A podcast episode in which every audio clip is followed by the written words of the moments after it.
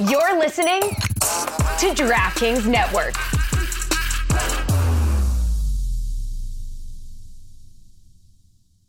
I just started laughing, thinking about. I forgot Jordan Binnington did whatever he did, and they, like, oh, like, oh my Oh, god, he's a loser Sorokin. again. Yeah, It's sorry. The big loser energy. It's just it's it's amazing how that pops off too because everyone's like everyone knows he's such an asshole. They're just like, oh god, who would expect anything but he's such sour grapes and like I'm sorry you're losing games. I'm really not sorry. You don't deserve to win the games.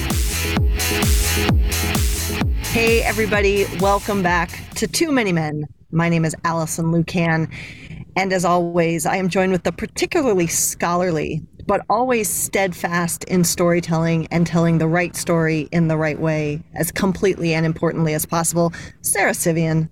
Sarah, don't give away too much on what this episode's about, but how are you today? What's going on? yeah, I'm good. Long morning, getting locked out of the arena. I just, I need to start getting maps to everywhere. I just am so bad at navigating arenas, but it's all good.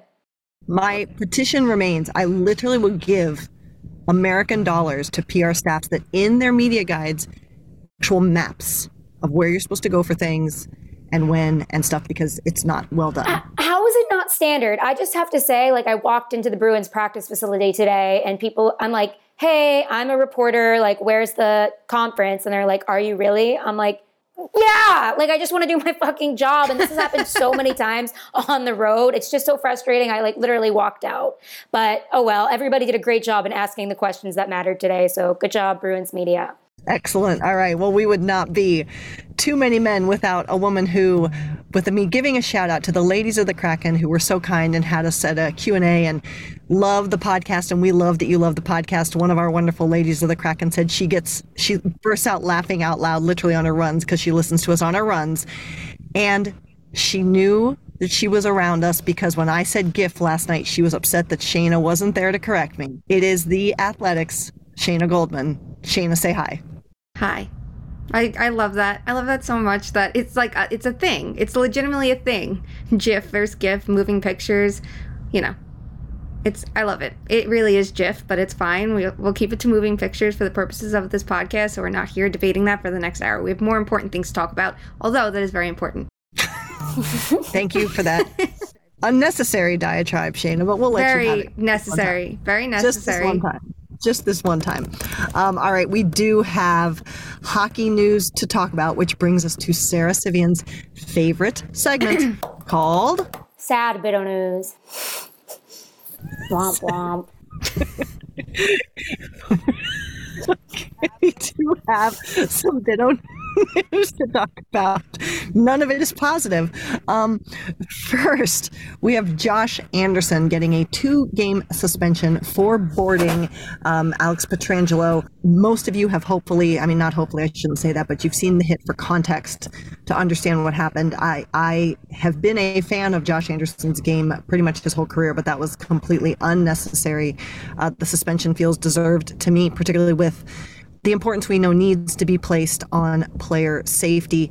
Shayna, what was your take? based on the standards that have been set you know for other hits then i think the suspension makes sense like the length. I think everyone would argue that every uh, suspension should be longer than it actually is but it, it, it was just very unnecessary. He really didn't need to do that. And uh, you know he's a, you have to find that that balance between physical play and being an asshole. And right there he went very high on the asshole scale. So you know not a great one there Usually I'd get a comment from from both Shayna and Sarah, but we have another suspension to talk about. So Sarah gets to take the lead on that. Um, and this, like, I know people say this doesn't happen often, but this is now twice in two years, right? One intentional, one not intentional.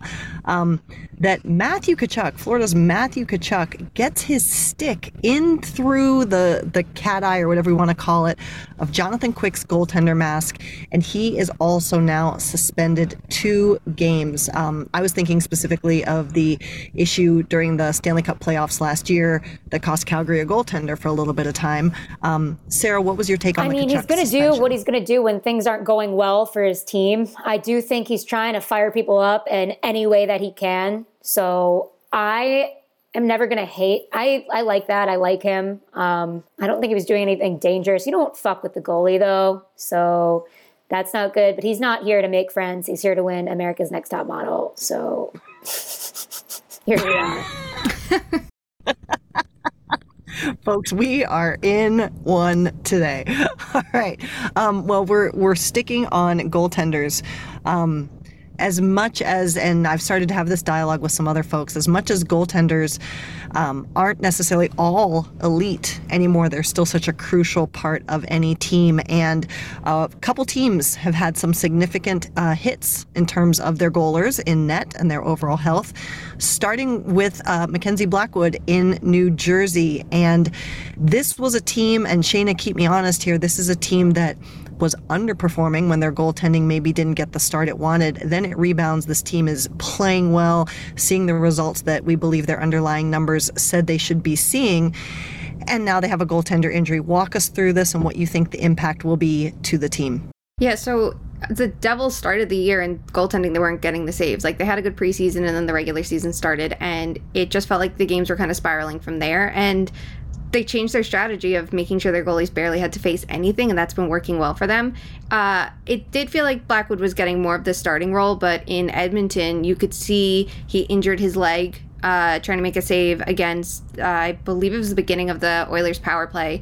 And it looked pretty bad at the moment, and they put Vanecek in. And I felt terrible for Vanecek because he comes in, you like, everyone gets a second to breathe, so that first power play unit stays out. And first shot from them goes in, and the team you saw kind of like start to panic there, but they like settled it down. So I think they're going to be okay with Vanecek. I actually, like, I honestly think Vanecek is the better goalie of the two. I think he's the goalie I would, if I'm like running things in New Jersey, if I'm making the decisions, I would either go 50 50 or a little bit more towards Vanecek. There's an unpredictability to Blackwood's game that I think is a problem, but at the end of the day, like having a goalie injury is troublesome. Like you look at last year what happened and how everything fell apart because they went through seven goalies and a lot of it was injury based.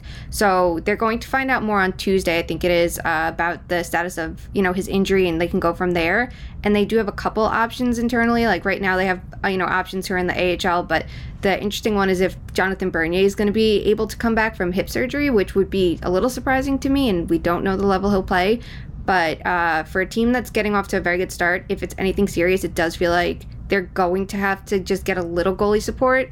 Like just someone to avoid last year, even though the team in front of the net's playing better, it doesn't matter. But there's another team that now might need a goalie, so everything just gets a little more challenging, right? Which brings us to Sarah, we cannot have a podcast episode without asking how does this affect the Leafs? And goaltending injuries affect the Leafs. Um, Earlier this week, Ilya Samsonov has been reported to have a knee injury. We know that Matt Murray is still recovering from an adductor injury. They were down to their number three goaltender, Erik Källgren, and in what was actually a heartwarming moment in all of this, uh, they signed um, their their goaltending prospect Keith Pet- Petruzzelli um, to his ELC. He's been doing really well with the Marlies in the AHL, um, and they posted that video, which was really cool. But Sarah, how does this affect the Leafs? Well, they've won back-to-back games, so they're now the best team in the NHL again. It's hard to hard to understate that, but I do. I think it's better now than later. Um, I don't know how long the extent of these injuries are going to be. Maybe it's one of those situations where this guy ends up being like goaltending is so fickle that like this happened with Alex Nedeljkovic with the Canes a few years ago. He like had to come up. They had no other choice. And then he was just playing out of his mind. So it's kind of like, let's see, let's ride this out and see what happens. I think it's wild too. The Leafs beat two very good teams back to back. You look at it and you're like, they beat Carolina and Boston, but they couldn't do shit in the games before this. They it should have been a slam dunk for them out west. And I mean, maybe you play a little like now the Källgrens in that they're like now we have to overperform, but it's mind boggling to me that like they they can't beat bad teams. I think there's so many games in the NHL and that we like obsess over uh, things when they really are like more the cream eventually rises to the top, but I do think there's more parity than we give it credit for on a micro level. So I do feel like every good team loses to a few bad teams at least once a year. The pattern, I will say, has been pretty concerning for the Leafs though. Well, speaking of supposedly good teams losing games, um, we have a couple teams that have been perennially talked about as, as top of the league, um, have been in the playoff conversation for uh, to varying degrees, um, particularly with this first team um, for a while here. And we have cup winners here too that we're talking about that still have players from those cup runs. But we have a couple teams on some pretty significant losing streaks, to your point, Sarah. And the first one we want to talk about is the Penguins, who are on a seven game losing streak thanks to the almighty Seattle Kraken, uh, who defeated them 3 2 game winning goal from former Penguin Brandon Tanev in the final few minutes there of play. You hate to see it, folks. Hate to see it. Um, but the Penguins are on a seven game winless streak. They have had some injuries, but they've also had players coming back. Shayna, what's your take on the state of the Penguins? Are they remaining flightless birds? Right now, it sure shit seems that way. Um, good for them that they play the Capitals on Wednesday because somebody has to win that game. It's like when the Wild and Canucks played each other earlier this year. You're like, all right, someone has to win. Maybe it'll help someone. Maybe it'll turn things around. Um, it just, it, it's it's funny because the beginning of the year we're like, oh my god, the ageless ageless core, look at what they're doing. I feel like if anyone's going to bounce back, it's the it's the Penguins. They have a good foundation, they have great players, they'll find their way. But it definitely seems like this is just an incredibly frustrating stretch for them. Um, but you, you know, watched them up close twice when they played the Kraken. The Kraken beat them twice. Like, what did you notice when you watched it? Well, obviously, the Stanley Cup champ, champion coming Seattle Kraken are just that good. No, I, um, no, I mean, I think you know in the first game in Seattle, I mean, Jeff Carter leaves the game after the first period, so there's some personnel issues there just because you don't even have the same number of skaters and now you're jumbling your forward lines. But they played better in the second game this past Saturday, but they also, and listen, Matty Beniers is a great player, but they also let Matty Beniers like skate up and down the ice like it was fine. Um, I feel like it, it's similar to Washington, the other team where you mentioned, Shayna, is that, and we've talked about this, like the core it's these great, great, great players, but at some point they're not going to be great, great, great players in the moment. Their careers will remain great, but this is the impact of decline and looking at how you construct your roster around players who take up a big chunk of change and and when you say I'm going to keep the core together, this is the possible risk you take. I don't know, Sarah, what do you think? Yeah, completely. That's what I said at the beginning of the season. Then they got off to a good start. I was like, okay, I'll eat my egg on my face. I'll eat my crow. All of the idioms, but I guess I was right, but we'll still see. But I, I, do think, yeah, it's just brutal and baffling to watch. I guess it's not that baffling when you consider what you said about the aging core and how fast the young players in the league are right now. I think we're at an interesting time in the league where it's kind of like generations going into new generations and it's harder to keep up. So another team that's on a losing streak, and Sarah, will stick with you on this one. Um, Blues, six games uh, without a, a win. Um, again, this is a team that in the past has been heralded as, you know, a, a, a, what do you laugh? I just started, I just started laughing, thinking about. I forgot Jordan Binnington did whatever he did, and they, like, oh, like, oh my oh, god, he's a loser Sorokin. again. Yeah, it's, sorry. The big loser energy. It's just it's it's amazing how that pops off too because everyone's like everyone knows he's such an asshole. There's like oh god, who would expect anything but he's such sour grapes and like I'm sorry you're losing games. I'm really not sorry. You don't deserve to win the games. But like grow up. I know. Someone is going to kick his ass one day. He said he was going to stop. And he was off to a good start. Is he the problem? There's injuries. Has he been playing well or not? I'm not watching the Blues. Sorry.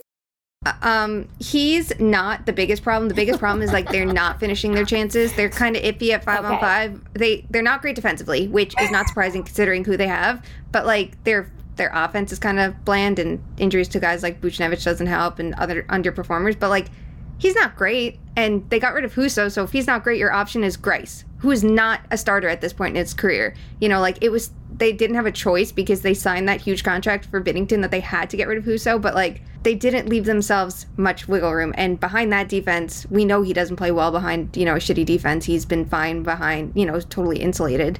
He's not playing great and he just it's just the vibes coming off of him that saltiness like it has to go through the rest of the team like if you're a player on his team what do you think like he's standing up for us by shoving Sorokin who won't let us get a goal past him what a great guy are you like oh god, this dick again. Oh, are we doing this again? Like, I, I feel like it has to be the latter at this point, right? Who knows? Like, who can even claim to know? God. Who's to say? Who's to say? Um, there's another team that can't seem to find a win, but they continue to do that halfway around the world. Um, and that is the Columbus Blue Jackets, um, which takes us to a different topic, more specifically than Columbus's win loss record and point total. And poor Patrick Laine, did you see his quote? After no, what did he say? No, what did he like, say? he's like, it was such a waste to come over here. I don't even know what. Like, oh, Oh my god! And he has scored the Oh. first. They were competitive the first game and like looked good. That must have. That was after the second game when they just like totally fell off, right? correct. That I mean, it was sucks. his hometown and blah blah blah. yeah. Um, but anyway, the bigger question is that we wanted to talk about quickly here was um, are NHL games in Europe gimmicky? Is there a point to them, or is there something we're trying to learn from these, or is this just a boondoggle for a couple teams to go over to Europe for a week and, and enjoy, hopefully, some different culture, unless you're Johnny Gaudreau, who continued to eat steak and potatoes even though he was in Finland, which again, He's a hero. let's go. Oh, stop it. Um, I love Sarah, it. It's are you pro? Are you pro global series, pro inter, pro international play, or would you, or do you think that there's no point to this? It's just a marketing grab. Listen, I think the stadium series are marketing grab. I think that the global series is good. I love seeing um, European fans go crazy, and it's like players going to their hometowns, and you learn so much about the culture there. Like it's been so interesting for me to cover Finnish players in the league. You learn about their personalities, like how different they are, and how like even like when you said the Laine quote, it just jogged my mind. I'm like, okay, they they speak so succinctly in English. It's like it was a way, like the way he talks. Even I, it's so interesting to me. So I love learning about their culture. I think that's a genuinely good thing. You got Nathan MacKinnon to drink beer. That's always a win. Uh, I'm for it. I think we might pump the brakes on the stadium series, though. Shayna, what can come good out of these series? Are we supposed to just go over there for two games a year, or is this a is this eventually like the NFL where we hear rumblings of there should be a team in Europe? What's what's your take? There, if there's going to be a team there's leagues in europe. It's just like it, it- that can't work. But like i think the stadium series does feel like more of a cash grab because they saw the success of the outdoor games and they were adding so many. And i understand like having two outdoor games because like fun you know fun younger teams are not going to get in the winter classic anyway. But with the european series I- it's interesting too because they went twice this year. Like is is that pushing it? Like that's a good question to ask. Should it be a once a year thing so it stays special but i like that even if it is more than once a year it's different places they're going to and like you know what percentage of the NHL is European and how you know what percentage of hockey players worldwide are European. So I think that there is something to it because you're getting this opportunity to bring players to their hometowns. We get to learn a bit more about them. I know when Tampa Bay, I think it was, went to Sweden, Joe Smith did this huge feature on Victor Hedman going to his house and all that and it's like you get to learn so much more about the players and I think it's a good experience for teammates to get to learn more about their their line mates, you know in in Colorado, you're learning all these things about Rantanen and about Lehkonen. I'm sure they loved getting to show their teammates around, like this is where I'm from, because for Canadian players, they get that all the time. Um, and I also think there's things to learn from the overall environment of a European game. Like we've seen the crowd singing and the enthusiasm and everything Yes. like that. The environment is so cool, and I feel like anyone who's gone to to a game in Europe will tell you like it's incredible. That's something the NHL should absolutely positively be trying to bring here and learn from. It's the same thing like can they learn from the college environments to to pump up Arizona games and everybody else? I think there's something to learn from these games as well. So I obviously it's a cash grab, but I think that it's one of the few that's actually good because it's a cool opportunity. But maybe they could figure out something that it's not just two quick games. Like I don't know, maybe there is something they could figure out to make it more of an experience, but I'm not sure. Well, my friends, we had a whole list of other hockey things to talk to you about. Uh, we were going to circle back on the games that we all said we wanted to watch. But then, as has happened a little bit too much, unfortunately, this early in this season, uh, we have a massive entry uh, for the shit list. And uh, we're going to give a bunch of time to this. So if you're those people who say, ooh, stick to hockey, you can hit stop now. We've already re- recorded your listen. Thank you so much. Keep listening. ProPod. Yeah, just mute us and let the rest play through. Get the fuck out. That's what Shayna does. but uh, uh, we have some news we have to break down, and there is a lot, a lot, a lot of layers to this. Um, late last week, the Boston Bruins felt it necessary to sign Mitchell Mir- Miller to his entry level contract. Uh, for those of you who don't know, Mitchell Miller was. Um, a player actually in Ohio um, who, when in terms of what was recorded in courts of law, up until the age of 14, harassed and racially abused in many ways um, a mentally challenged uh, co student at his school. He was uh, taken to court where the judge is on record as saying that the judge themselves did not believe that Mitchell Miller showed any remorse for his actions. Um, it has been reported that Mitchell Miller had not apologized to the family or to the child whom he abused and racially attacked. And then in 2020, uh, Mitchell Miller was in fact drafted by the Arizona Coyotes. Um, after a backlash in 2020, uh, he was released from that obligation by the team. And then again, earlier this week, or early, late last week, uh, Boston felt the need to sign him. Now, that's a lot to unpack in and of itself.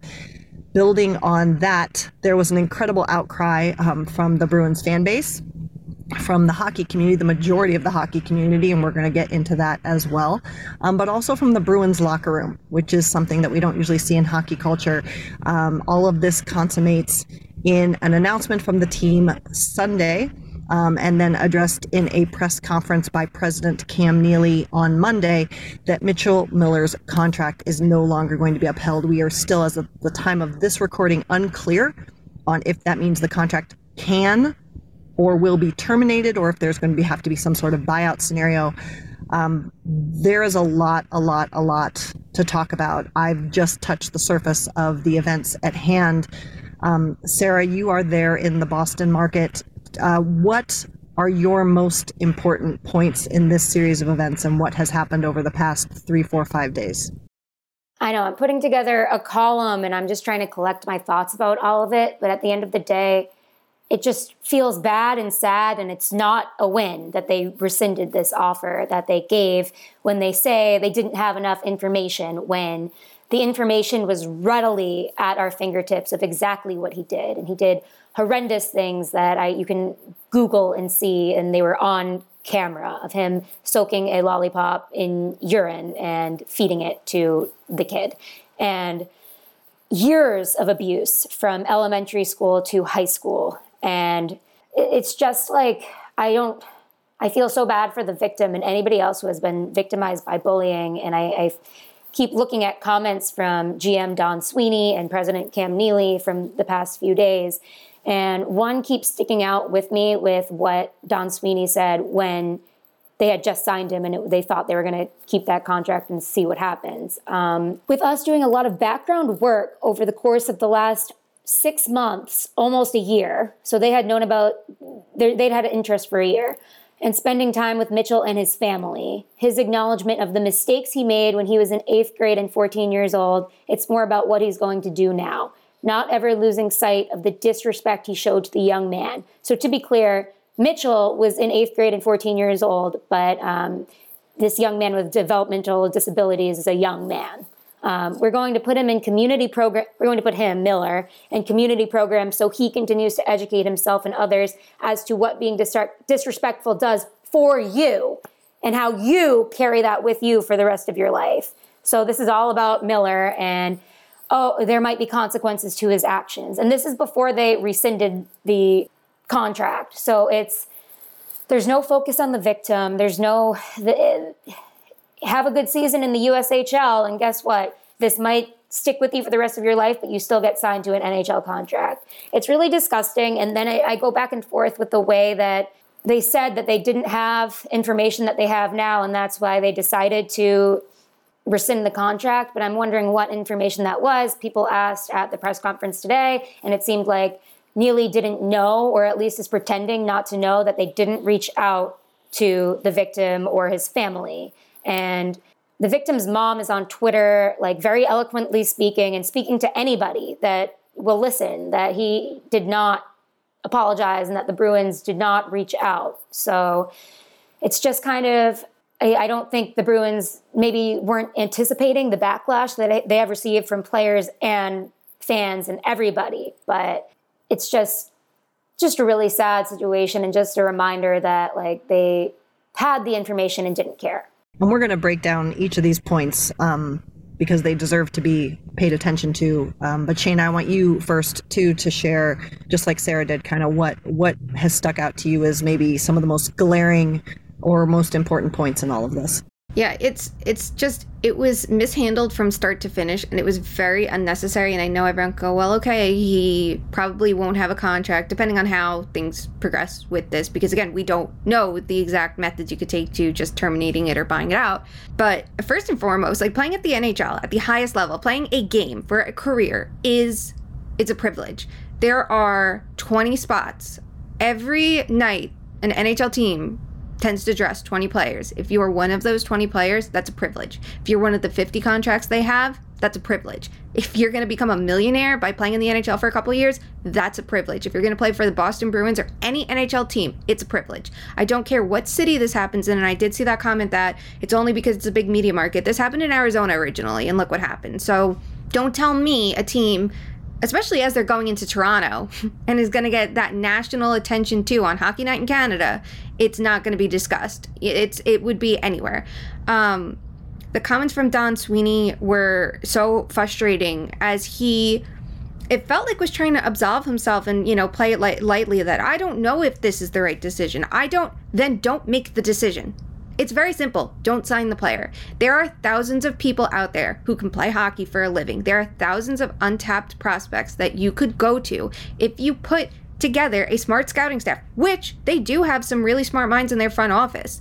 If you look to them and say, find someone different, find someone untapped that no one's talking about, instead of this one player. I don't care if this is the next Connor McDavid, you don't need to sign him. And he's not.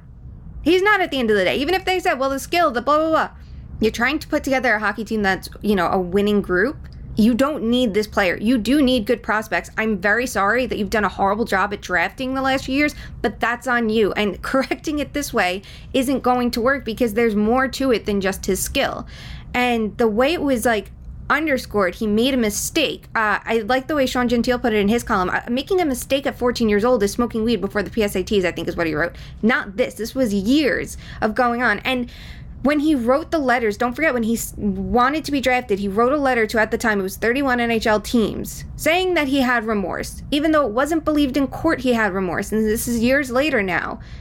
He wrote those letters. You couldn't have written one extra letter to the victim and the family of the victim to go, I am so sorry I screwed up. Don't forget, they forgave the other kid that was involved in this because he was sincere in his apology. So you wrote these letters to benefit yourself. You took the time because it was going to help you and further your NHL career, but you never took the time to just be a decent human being when you mentally and physically abused someone and screwed up his life doing it. But you think that because you have some skill, you deserve to play in the highest league in really the world.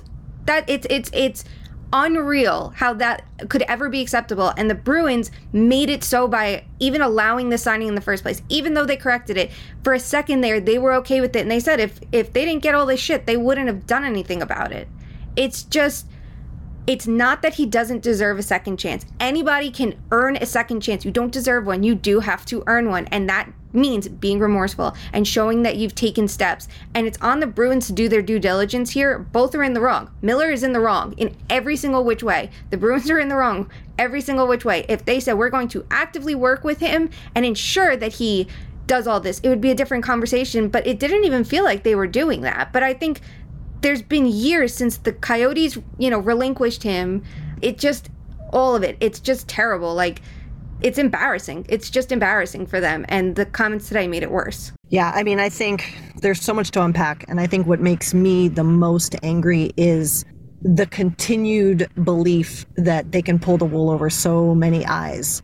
Um, and let's start with debunking a lot of the bullshit that's gone down here. Um, one of the first points Sarah made was they discovered new info. Here's the thing if you did not have a complete understanding of what this player has done, going all the way back to his draft minus two and draft minus one years and the history around him, fire your scouts. Scouts do not show up, scouts do not watch a player play a hockey game and then leave. We hear teams talk all the time about character, and scouts are tasked with learning about the player off the ice. What's going on around the player? What's their support system? What's going on? What do people think of this player outside of the rink? They talk to trainers, they talk to everybody they can to get a complete picture of the player.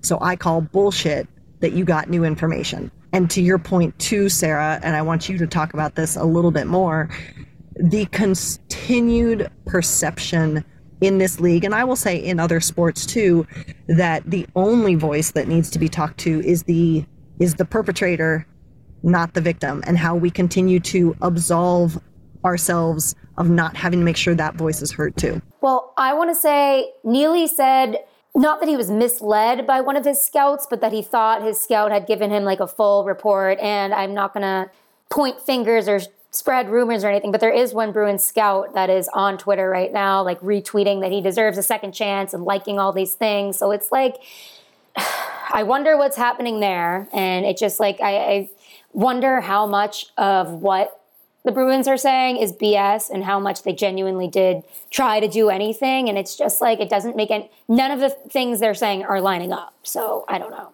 But yeah, can you talk to, to also just like the importance of like why are people so oblivious to the we should probably check in with the person who was actually the victim in these circumstances?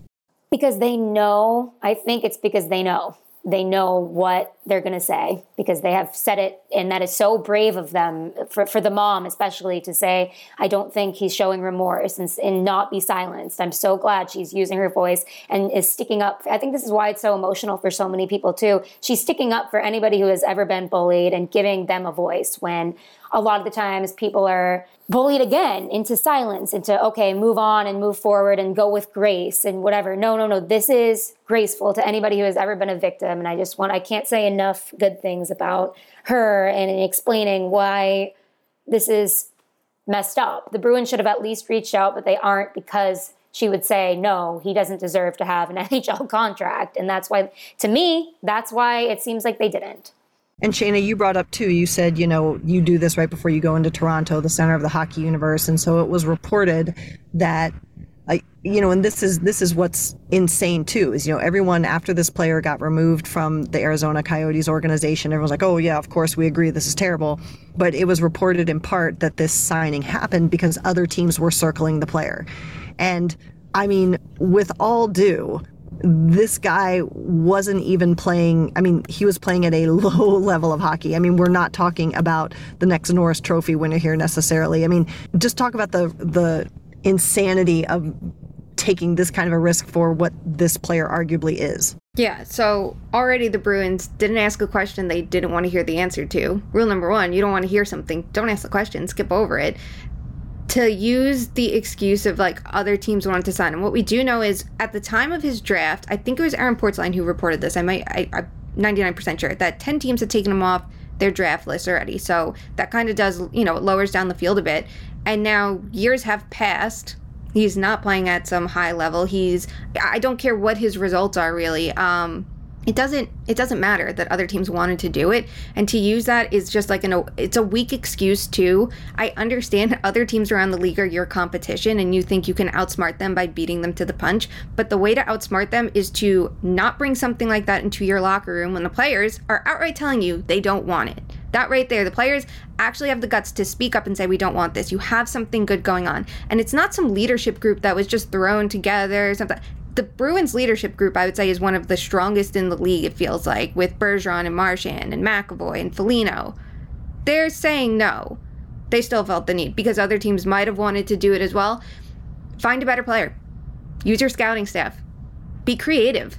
There's a million other options, but to say other teams were going to do it doesn't make it right. It's like it's like the thing you learn when you're 5 years old. If your best friend's to say I'm jumping off a cliff, do you do it too because they told you to? Like it doesn't matter. You're this is you're an NHL organization. You don't have to beat your competition to the punch because we kind of all could have seen how this was going to go. And the Bruins must have known this wouldn't have gone perfectly otherwise. They probably would have reached out to the victim's family, but they didn't want to. Like it does I can't understand how they didn't think nothing would come of this. Did they just stop any other team from signing him? They probably would have been it would have been the same situation. Like none of it makes sense to me. I mean, Gary Bettman himself said that the league was never consulted. So it's like even if I don't I don't think it was eminent that anybody was about to sign him or But- I, I mean who knows? But today, Cam Neely said Bill Daly was aware.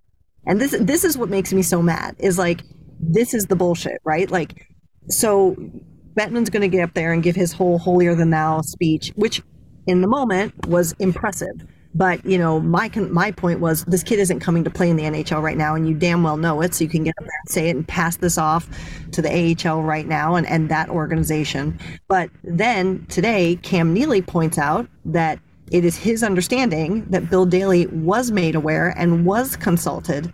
So again, I say this goes back to like, so who are we supposed to believe? And if we are to believe Gary Bettman that they were not consulted, then again, this goes back to people at the Bruins have to be fired because this is abhorrently bad decision making and leadership. And if Bill Daly was aware and didn't tell Gary Bettman, then Bill Daly needs to have some sort of repercussions because you don't tell your boss that this kind of situation is coming. Like that's insane to me. It makes it makes literally no sense. It makes absolutely no sense that they, there was either no communication between the two of them because they didn't what like I understand this isn't the same thing as say Evander Kane getting his contract terminated. This was already an NHL player now coming into the fold to return to the NHL. Like this is a player who has yet to play in the NHL and would be going to the AHL most likely. I get the situations are different, but to not consult each other when we saw the backlash with when with the Coyotes and you know you can't live your life worrying about what backlash might we get. Like I get it, teams can't think like that fully, like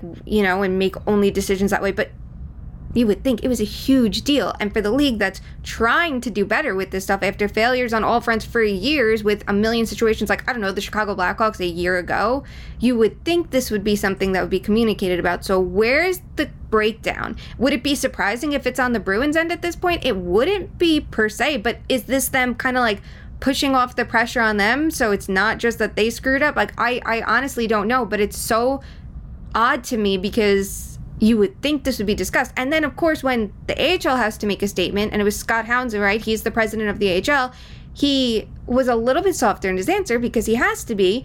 And i'm not saying he should you throw the book and say no. Like there are probably processes you have to go through like well there has to be a hearing and there has to be a conversation. And i get it that's you know but it was interesting, like you said, the NHL is coming out this bold statement. They really didn't need to need to. That's not their problem right now. They can't govern the AHL. And Sarah, you you mentioned too, and I would love to hear your reaction on this. So, you know, there was talk that you know uh, Mitchell was going to go through programs and had gone through programs and was showing remorse, and then uh, Mitchell Miller's agent Eustace King came out um, with a statement over the weekend outlining um, things that were being done or that Mitchell was undertaking. One of them involved working with the Carne- Carnegie Initiative. And then the Carnegie Initiative has to come out and basically say that's actually not true. Just your thoughts on the layers of mess this is where Eustace King, a person of color, trying to make it in this business as it is, and then now basically saying things that the actual institution comes out and says actually not true. Again, just the layers upon layers of misleading and gaslighting. gaslighting is a good word to describe it. I do want to mention the community programs. Um, I saw this before with Tony DeAngelo too, where I was asking Don Waddell what community programs is he going to join specifically, and he said he doesn't want to say. And then the same thing happened with the Boston Globe's Matty Porter a few days ago after the signing. He was like, Well, what community programs specifically is he going to join? And Sweeney was like, Out of respect for the programs, I'm not going to mention them. What do you mean? I'm sure the programs would like to be mentioned. Yeah, it's like such a cop out, and it makes me think like that's a huge red flag whenever I hear that. And then to see all that went down. Uh, yeah, Eustace, uh, I don't know where to begin with that. I do feel a person of color's voice on that. I don't want to speak for a black person about this. I wonder if he was put in a tough spot and they are, aren't they representing Miller pro bono, like for free? I, I'm, I'm very confused about that. I need to do more looking into that, but I don't, he may be put in a tough spot where it's hard enough for black people to succeed in hockey, but it just looks really bad. I want to flip around to a little bit of some of the positive too, and Shayna just talked about it as well. But you know, I I have had the opportunity to, to cover Nick Foligno, who was one of the voices, the prominent voices that came out of the Bruins room. Um, and honestly, it was a nice surprise. It reinforced what I thought I knew about him as as a person. Um, I don't know him well uh, as a real as who Nick Foligno really is, but it was it was a light in a sea of shit to see that someone did something I hoped that they would do. But Sarah, you you know the leaders from the Bruins room too, and um, you've talked about them in other contexts before, but in the context of hockey, but then also those two individuals and the work that the Bruins try to do for culture in that room.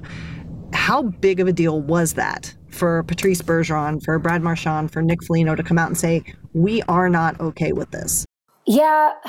Bergeron, we can go over his comments with Elliotte Friedman too, and how, like, no, you don't have to pat him on the back for that. And he did say, on the fence, X, Y, and Z. He he did not he was not perfect, but I have never seen that from a captain of an NHL team before. And then when he faced the Toronto media, he expanded and said, in a way, I was not necessarily agreeing with the signing. The culture we've built here goes against that behavior. If it's the same 14 year old that would be walking into this room, he wouldn't be accepted and wanted and welcomed in this locker room, to be honest with you. And I do want to say there's only so much you can say as a captain. You're towing a tough line and you're put in a shitty spot when you have to speak on this. So I do think he was careful with his words, but made it clear that he was opposed. And Foligno had some really strong words, um, and he has young kids. Uh, the culture, it's not something anyone in this room stands for. It's hard for us to swallow because we take a lot of pride in here, the way we act, how we carry ourselves, what it means to be a Bruin. And Marchand had words too. I just think I've never really seen that from an NHL leadership group about a signing. And I do think, even though he never should have been signed in the first place, it was good to see that pushback from NHL leaders amounted in something. And I hope it sets a precedent that in the future, that if anything like this happens again, other NHL leaders will feel emboldened to speak out against it. Yeah, and I want to fast forward then too to what brings us to Sunday and Monday, where uh, the Bruins make the decision to end the relationship. Again, as we've said, as of this recording, we are not clear on the terms or how that will be executed, um, because um, and Shayna is such a great expert on the cap and, and contractual things, and there may not be grounds for termination here, um, which could be part of why they keep saying they got more information. Is that that's the grounds that they're going to try and make the case to get the contract terminated? We don't know. We at Too Many Men do not know at this time. Um, but when Cam Neely spoke on Monday morning, I watched it. It's about 14 minutes long. If you haven't seen it, you can find that on the internet. The, to the Bruins' tiny little negative crumb of credit, they actually posted the damn thing. Um, but I was incensed, but sadly not surprised that Cam Neely basically he was asked if it was the fan reaction or the reaction from the room um, that spurred on the the change in the decision. And Cam Neely basically said they didn't expect this kind of reaction. And you know, a tweet that has stuck with me. Um, this is from fan of the pod Will Bardell Bardwell, excuse me. Um, and in part in his tweet, he says. Every team always says this. We did a lot of thinking about this and we think he's changed. I wish they'd just say it doesn't bother them. And Exactly. That's this, my friends, this is what's wrong with hockey culture is that the decision makers are completely not aware, in line, or concerned with the issues that I would suggest larger and larger majorities of the fan bases and more importantly the world care about and are the right way to think about caring about our fellow man, woman, and person. I don't know, Shayna, do you have thoughts on that? Yeah, I got. I always have thoughts. You know what? Like, they they say like the fan reaction, the player reaction mattered, but unless I'm mistaken here, it did sound like they talked to the players before they even made the decision and didn't give a shit about what they said. So they cared about it now that they're actually did they not expect the players to speak out in the media because it's never been done? It's possible. And i honestly do i think it's great that the players said what they did. I really do think that's super impressive.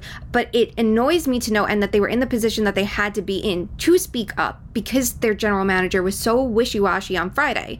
And Sweeney put his players in a terrible position, and I, like that can change relationships right there. Uh, and Neely didn't do anything better with it. So yes, he's saying now that the team, you know, if they knew this information all along and they want to have all these outs, it's just so frustrating. Even in last night, the statement it ended with from Neely. Finally, as a father, I think there's a lesson to be learned here for other young people. Be mindful of careless behaviors going on with the group mentality of hurting others. The repercussions can be felt for a lifetime. First of all, you don't need to be a father to feel for this situation. I'm not a father, I am not a son, and I can feel for it. I have no connections in any which way to the situation and you can have empathy. Second of all, the lesson isn't here for young people. The lesson there's a lesson for fucking everybody, including old people like Cam Neely, who clearly did not learn anything from it if they're pushing the buck to someone else. The lesson here is to do your due diligence. If you are president of an organization, an NHL organization, you there's three key steps I think assess the situation by doing your due diligence, by researching it, by not just speaking to the player who's at fault, who has shown no remorse, and that's been said a million times, and going, Did you do something wrong and do you feel bad for it? And he went, I made a mistake. I'm sorry. Okay, we're good. Due diligence, didn't talk to the, didn't have a third party here, didn't speak to the victim, didn't even see if the player would be allowed to play at the AHL or NHL level. How? So the lesson here is that you did not, your organization did not properly do their jobs, don't have any empathy, and now are complaining and backtracking because you got so much shit for it. Great job. Really learned a ton. I learned how not to run a team. Yeah.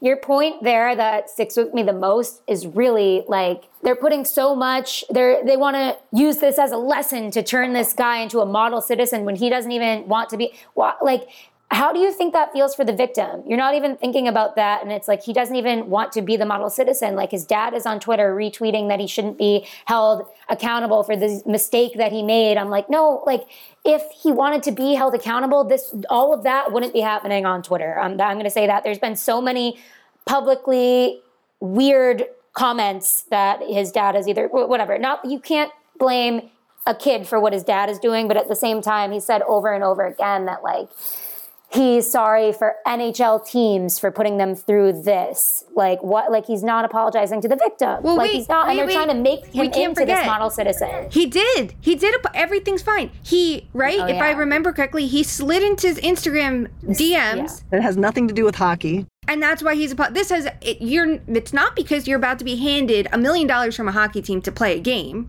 No. Also, like this is what kills me. You know how like when you find out like that like so and so was a serial killer or something like that and then everyone who knew the guy the whole time like oh we totally saw that coming. He was totally like like sometimes the shit you do when you're 14 is in fact indicative of who you are as a person all right? I'm sorry. Like it can fundamentally be true and if his dad is putting all this stuff out on twitter like that's part of the problem. So we see why this kid hasn't ever built the tools for remorse. Like if dad is saying it's fine why in the hell would he think it's not fine? Like that's infuriating to me. Just absolutely infuriating. It's it's so frustrating, and I want to make sure I get the quote here that I was referencing here, and this is from the reporting of Conor Ryan, who was there today. Um, Maddie Sports, um, who covers the Bruins, asked the question, What did you expect the feedback to be from fans? And Cam Neely said, Initially, I was thinking it was going to be, quote, okay, this kid deserves a second chance. I thought there would be some people that were going to be upset about it, but to the extent of this, I misread that. Like it's mind blowing to me. Absolutely mind blowing. It's ridiculous. And like to clarify, right? What you do at 14 does not have to define you. It really doesn't. Correct. It, no, this is not. It's bigger than a mistake, and I think that's step one is acknowledging that that this is not just a mistake. It was a horrible string of events and years of torment. But if you can do something and actually show remorse and actually actively try and not just do it because there's some sort of incentive, you can change as a person. You absolutely can. We can look around the league, I'm sure, right now, at tons of people who have done horrible things in their NHL career, whether it was hazing or, you know, in juniors, things like that, who learned from it and learned how to be a better person. And there is an opportunity here to do that for Miller still. But he has to genuinely want that for himself and not just because he wants a hockey career. He has to want to be a better person and nothing's showing that. So until that happens, you don't you don't deserve this opportunity. It's as simple as that. And I don't see why the Bruins are having such a hard time with that concept, but it, you know, the whole thing, it's just a disaster.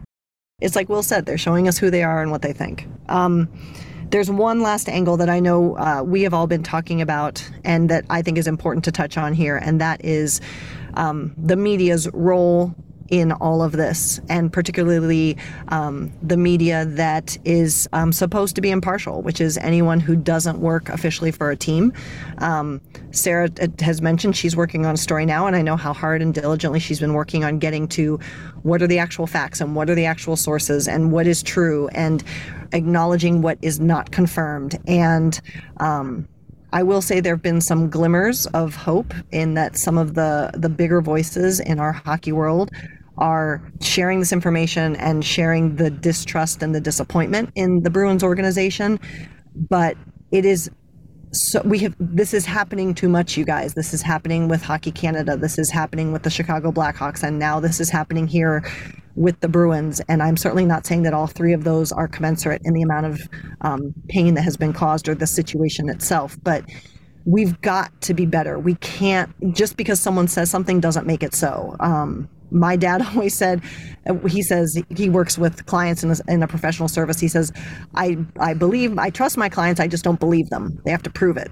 And i think that we all have to do that and be better. And sarah i know you're working on a story but i don't know i don't know if there's more you want to say about how the media can help us in these situations going forward. I do, yeah, I do think Bruins media has done a great job with this. I think Ty Anderson, Fluto, um, they, they've done a really diligent job. Maddie Porter, um, good on them. Kudos to them. I do think national voices think too much that they can stay out of things, right? And that they, I don't know how to exactly put this. Like they don't have to be screaming on Twitter every second, like I am, and sometimes all of us are. But um, they don't get to. St- I think a lot about NBA media, right? Like I just remember Charles Barkley. I mean, he has more clout because he played in the league. But when he was at that club, I don't know if you guys saw this, but he was at a club with all these people and he was like on a mic saying, if anybody, to all my trans and gay people, if anybody has a problem with you, say Charles Barkley said, fuck you. It's like, you can say things and get away with them when you're a part of the national media and you have clout. Like either you're being a coward or you just don't want to say things. At a certain point, I just think the media has to be a little bit better and you can't staying out of it is a stance. Yeah and staying out of it is is staying in it and saying how much you care about it. Um, or your self-preservation. and yeah and i mean this gets said in a million contexts every day but with power with leadership comes responsibility. And if you have legitimate power it can be hard it can be scary it can be not fun it can cause discomfort for you, sometimes even to the point of extreme discomfort professionally. But at the end of the day, I like to hope that I will do when I'm dying. I don't want to say, well, thank God I kept that job for 20 years. Like, I'd rather know that I did my very best to try and do the right thing, um, even if it was the hard thing. Uh, Sarah, uh, Shayna, what are your thoughts from a media perspective?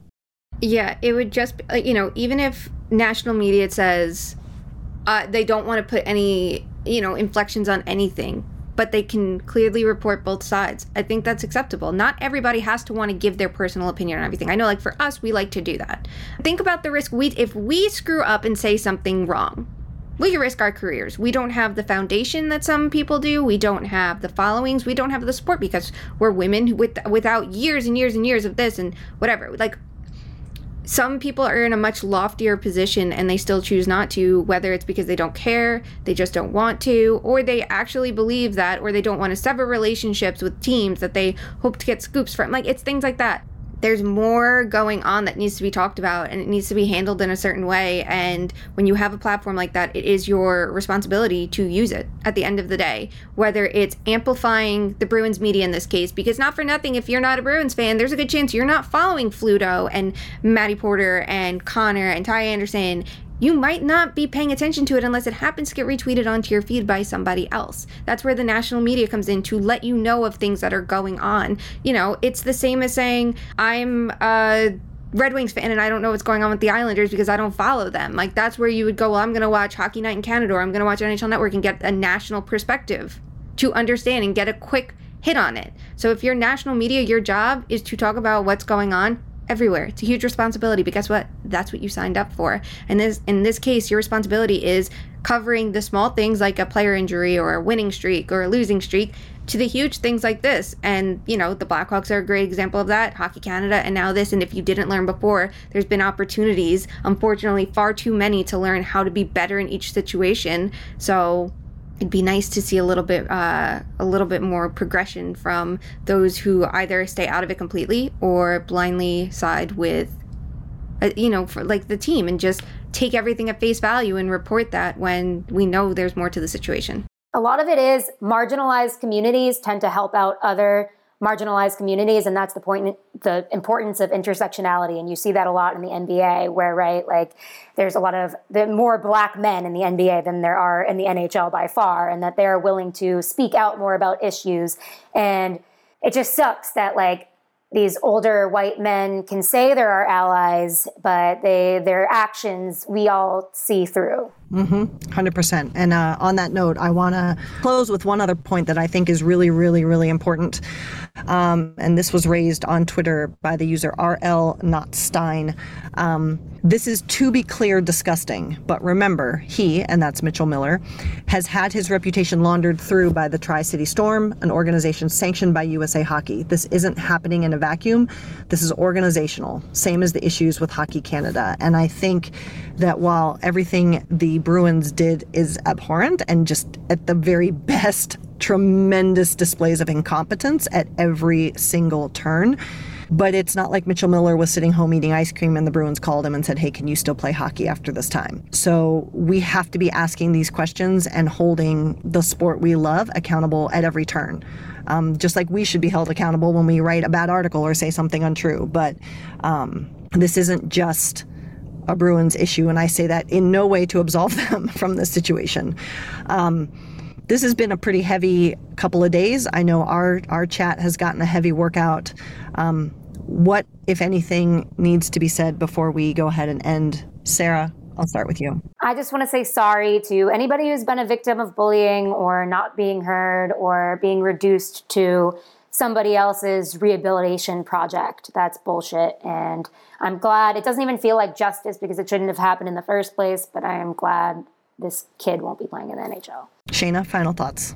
Um, I don't think this is the end of this situation. I think we're going to hear more considering the contract situation. I think we're going to hear more with the NHLPA, and I won't be surprised if they back him because I think that they have a lot to prove after doing horrible jobs with other situations like Kyle Beach. So, you know, just keep paying attention to it because I think there's more that we're going to learn from it. But um, listen to victims, support victims. They are the primary concern in this not winning a hockey game not giving you know rehabilitation projects to people who haven't earned it. Um, you can have a second chance if you do the right thing but first and for- foremost is making sure the victims are okay in that. So you know for everyone that spoke out and did the reporting seriously great jobs on that. And hopefully you know others who made missteps can learn from it. So we don't keep seeing this happen every other week in hockey. Yep. And I would just uh, add seek truth, even if you're not in media. You know, it's part of what gets us in the situation is things like Cam Neely saying he didn't think fans would react. Uh, people underestimate others way too often right now. And you don't have to accept things on face value. You can ask for more and you can ask for what's really going on. And when something doesn't pass the smell test, you can push to try and understand more and, and voice yourself however you can. It doesn't matter if you're in the media, it doesn't matter if you're a fan, it doesn't matter. Um, seek the truth and, and fight for it at all costs. Um, we are ending this episode today uh, without Fuck Mary Kill. We want to let um, a lot of this ruminate and sink in. Um, as Sarah said, always believe victims, stand with them, appreciate their strength in having to sometimes repeatedly over and over and over share their story, um, seek truth, be good to one another, and uphold what's right, not what's easy. And until next time, we'll talk to you soon. Love you.